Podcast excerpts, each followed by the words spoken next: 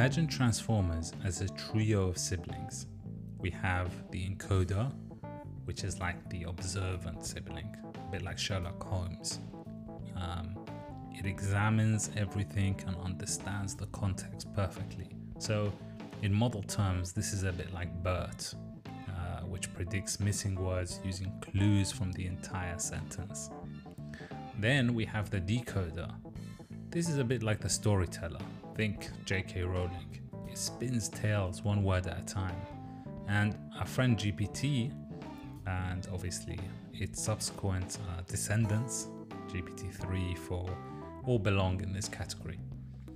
Then we have a final sort of sibling or category of models, which is the encoder decoder models. And this is a bit like a translator. So it listens, encodes in one language, and then speaks or decodes in another. And a good example of a large language model in this category is T5. Uh, and this is a bit like, you know, a UN interpreter on steroids. um, so, yeah, imagine you're at a party and you're trying to listen to your friend, but with a lot of background noise. So, you try to attend to your friend's voice. Focus in on what they're saying and you do your best to filter out all the noise around you. And that's what GPT attention uh, or the attention mechanism does.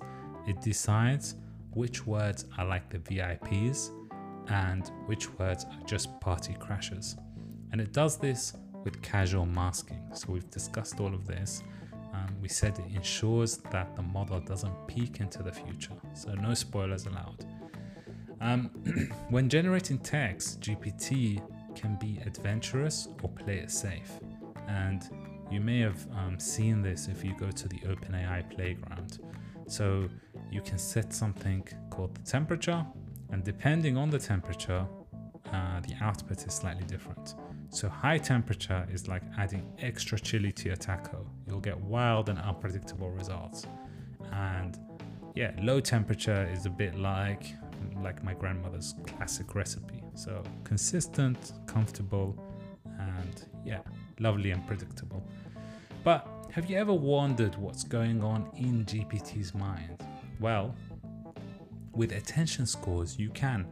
It's like opening up GPT's personal diary and reading it. We see which words it focused on when making decisions. And yeah, it's a bit like understanding why you always remember the smell of your grandmother's cookies. You know, certain memories or words have more weight associated with them. So, GPT has had quite the party over the last few years, from the initial sort of baby GPT to the mighty GPT 4. It's like watching a Pokemon evolve through time. Each version is bigger, trained on more data, and has much more capabilities. GPT-4 even dabbles in images, although I haven't tried this myself. I'm not sure if it's open yet for people to try.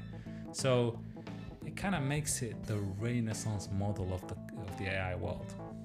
Um, OpenAI obviously also introduced ChatGPT, which is like Siri's cooler cousin. it's uh, trained to chat with uh, reinforcement learning, like how you train a dog by sort of rewarding good behaviors and fine tuning bad ones. Um, so, why should we care about all this? Well, as you can see around you, transformers, especially GPT and its variants, are revolutionizing almost every industry you can think of. From chatbots to content creation, they're everywhere around us. Um, imagine automating customer support or generating movie scripts.